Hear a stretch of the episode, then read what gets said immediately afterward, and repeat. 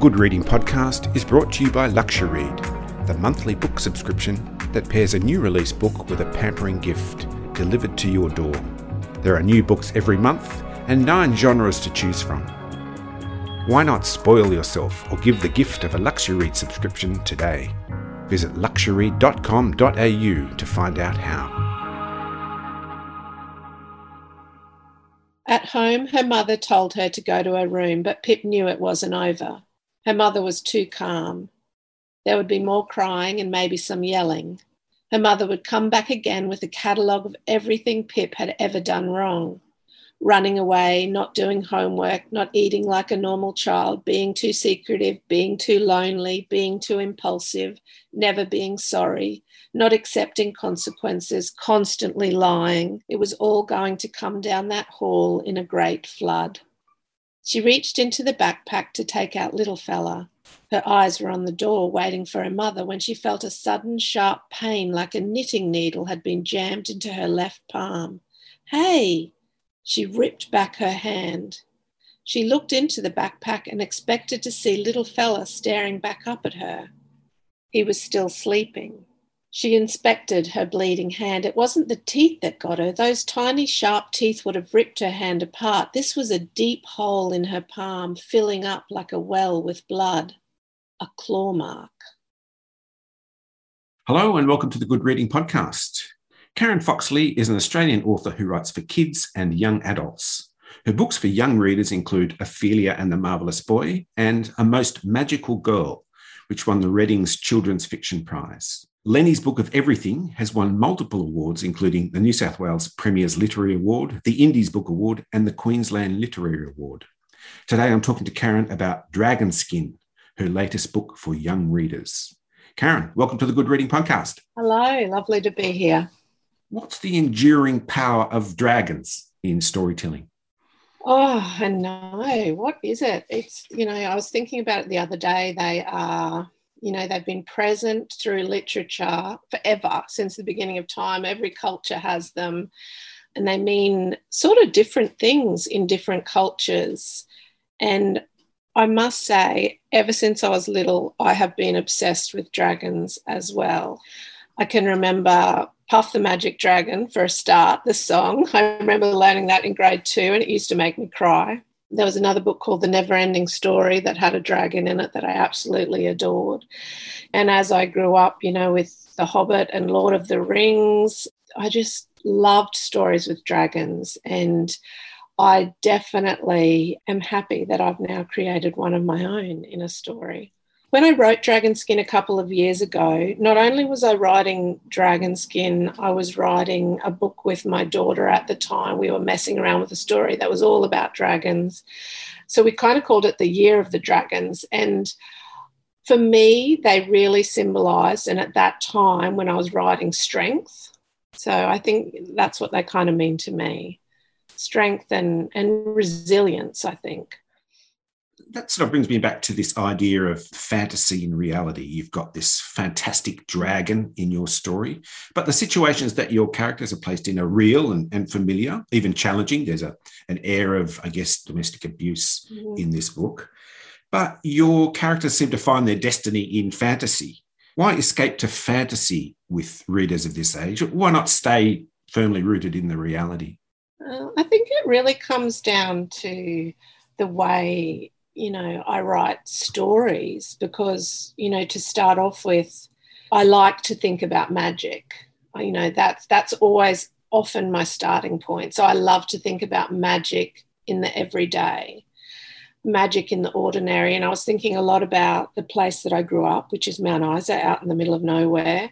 Those things combined to be a starting point for a story, a girl finding something magical in a dry creek bed and then the more I wrote, those other kind of issues start to come to light. You know, what's going on in Pip's life, the main character's life. You know, this sort of, she's in a situation at home where she's got her mum's new boyfriend who's not very nice, he's quite controlling.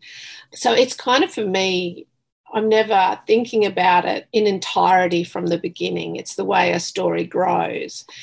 Children of the age that this book is aimed at really love fantasy. So it's a really good vehicle to tell a story, but also to shine a light on those other issues as well, because there are some quite heavy issues in the book. I just wondered um, why this book ended up in Australia. I mean, your other books, like uh, A Most Magical Girl, was set in Victorian London. Lenny's Book of Everything is set in America. What, what brought you back to Australia and, and to Mount Isa, in fact, or what seems yeah. to be Mount Isa? I think um, I think it was just that fact that I was thinking a lot about my childhood. You know, I was thinking about the kind of freedoms we had as children and uh, it's just a, it's a really unique place and a really amazing place to grow up in out there in the Selwyn Ranges, you know, in the far northwest of Queensland. And my first novel, actually, The Anatomy of Wings, was based on Mount Isa, but I gave it a different name. So I really, uh, for a long time, I've wanted to actually try and bring that place to life. And I just think that it was the right time and then I also, I think I also really wanted to bring some of my magic into that place and, and see what happened. So let's go back to Pip, Pip Gemmell. Mm-hmm. Uh, she's a sort of tough character, but vulnerable at the same time. Tell me about Pip in your eyes. Um, Pip is probably, as a character, a lot like me as a child, you know, really quite quiet, uh, barefoot, always down the creek, exploring, climbing hills, um, you know, really, really loving nature and not not afraid of those kind of things, not afraid of jumping backwards, you know, off some rocks to reach a cave. So in in that way a lot like me. Also she's a bit of a loner. And of course that changes over the course of the story as she kind of learns to accept some friendship and and help i guess. I just love her. Like she's just i find her to be incredibly strong and and really just willing to do what she has to do to save not just the dragon but herself and also her mother this is a story about bringing friends into your fantasy world, I guess. But her friend Mika is, is her, I guess, her sidekick. Tell us about Mika. So Mika is uh, Pip's best friend who arrives one day in grade three. He's been sent to live with his grandmother in Mount Isa and has escaped uh, quite a, a home filled with, you know, a fair bit of violence as well and they just get on from the beginning. Um, and Pip really um, is someone that's always sat sort of on the edge of friendships and the edge of groups. Um, but really, um, with Mika, she just learns to kind of open up, and they have so many adventures together. And really, um, you know, their love of fantasy and the love of the universe and the love of nature together is a, is a really powerful thing when Mika leaves, it's very hard for her to open up to other people again. And, and that's really a lot about what the story is, is, is about her and, and these other friends that she eventually makes and, and sort of allows into her world. And one of those friends, by way of connecting or acquiring a new friend, uh, um, Pip vomits on Laura. exactly. Yeah, she she vomits on Laura Denning's light up Disney sneakers. And, and that's the beginning of their friendship. Well, it's nearly the end of it, I guess. But um, yeah, so the very unlikely friendship starts there. And basically, because Laura sort of won't let it go, she she kind of, in a way, hounds Pip because she knows Pip's up to something. And um, I really love that scene because I think Pip, in the end, you know, she's so exhausted from being alone and doing what she has to do that she allows Laura in and this this kind of beautiful unlikely friendship starts and um, I guess it, it changes them both in a way. It definitely changes Laura. At the opening of this podcast, we heard the moment in the book when Pip is scratched by Little Fella, this baby dragon she's found. Yeah. And the scratch changes her. How does it change her? How does that affect the way the story unfolds? She develops an infection in that hand and she has a feeling that something's changing inside her. She feels like her skin is tightening in the beginning, like she has a light um, in the palm of her left hand. She becomes quite unwell and she has the episode where she vomits at school on Laura Denning. Um, my favourite scene. Yes, one of my favourite scenes too. And then gradually, whichever way you want to look at it, whether it's real or a metaphor, she develops this new kind of skin, this dragon skin. Then it kind of links her to little fella, and it's going to help her be able to get him home in many ways. Um, but it's going to help her also have the strength to do what she has to do.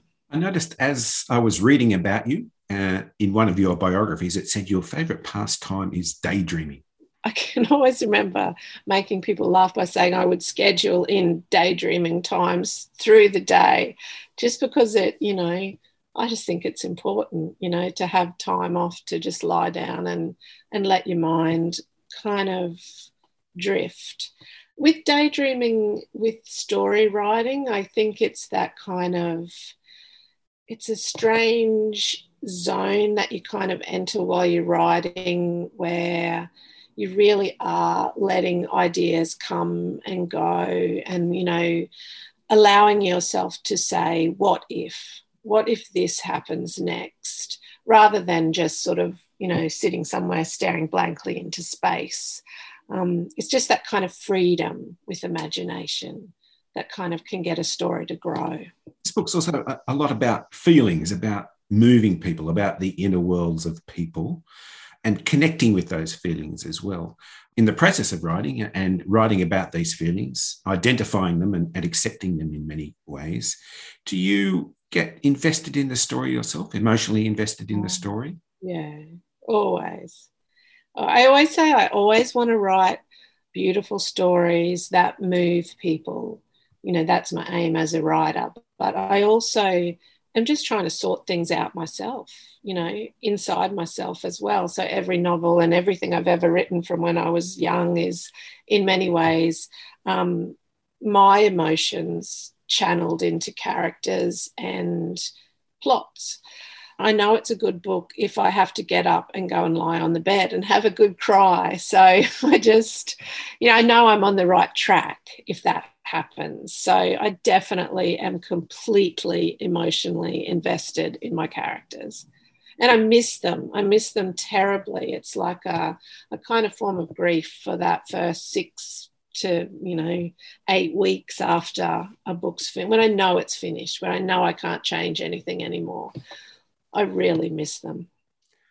As a final question, I wondered whether um, you will continue to write from the child's perspective. Everything you've written so far, in this genre at least, is from a child's perspective. Is, is that where you want to stay? Is that where the story mm. begins for you? Yeah, I think um, I think I have a, quite a queue of stories in my head, and some of them are back to where I started, which, even though it was written from a child's perspective, it was an adult story or a young adult adult story. So I feel like I, I kind of am looking forward to other stories where I don't write from a, a child's perspective. It's just a matter of getting to them. Is it a matter of growing up somehow in a literary sense? Yeah, or maybe, or maybe when I'm answering the call of stories, I always answer the call of the story that's shouting the loudest, that's, you know, speaking to my heart. So maybe, maybe I have to just stop that process and go to that more adult stories. I'm not sure. At the moment, I'm, I'm happy to stay with my heart, I think well, whatever happens, I, I, certainly hope that the fantastical element, the magical element in your stories continues. Thank you. Thank you so much. Thank you for joining me on the Good Reading Podcast. That's lovely. Thank you. I've been talking to Karen Foxlee about her latest novel for young readers, Dragon Skin. It's published by Allen and Unwin and is available at goodreadingmagazine.com.au. My name's Greg Dobbs, and thanks for listening. This Good Reading podcast was brought to you by Luxury Read. Why not spoil yourself or give the gift of a LuxuryRead subscription today? Visit luxury.com.au to find out how.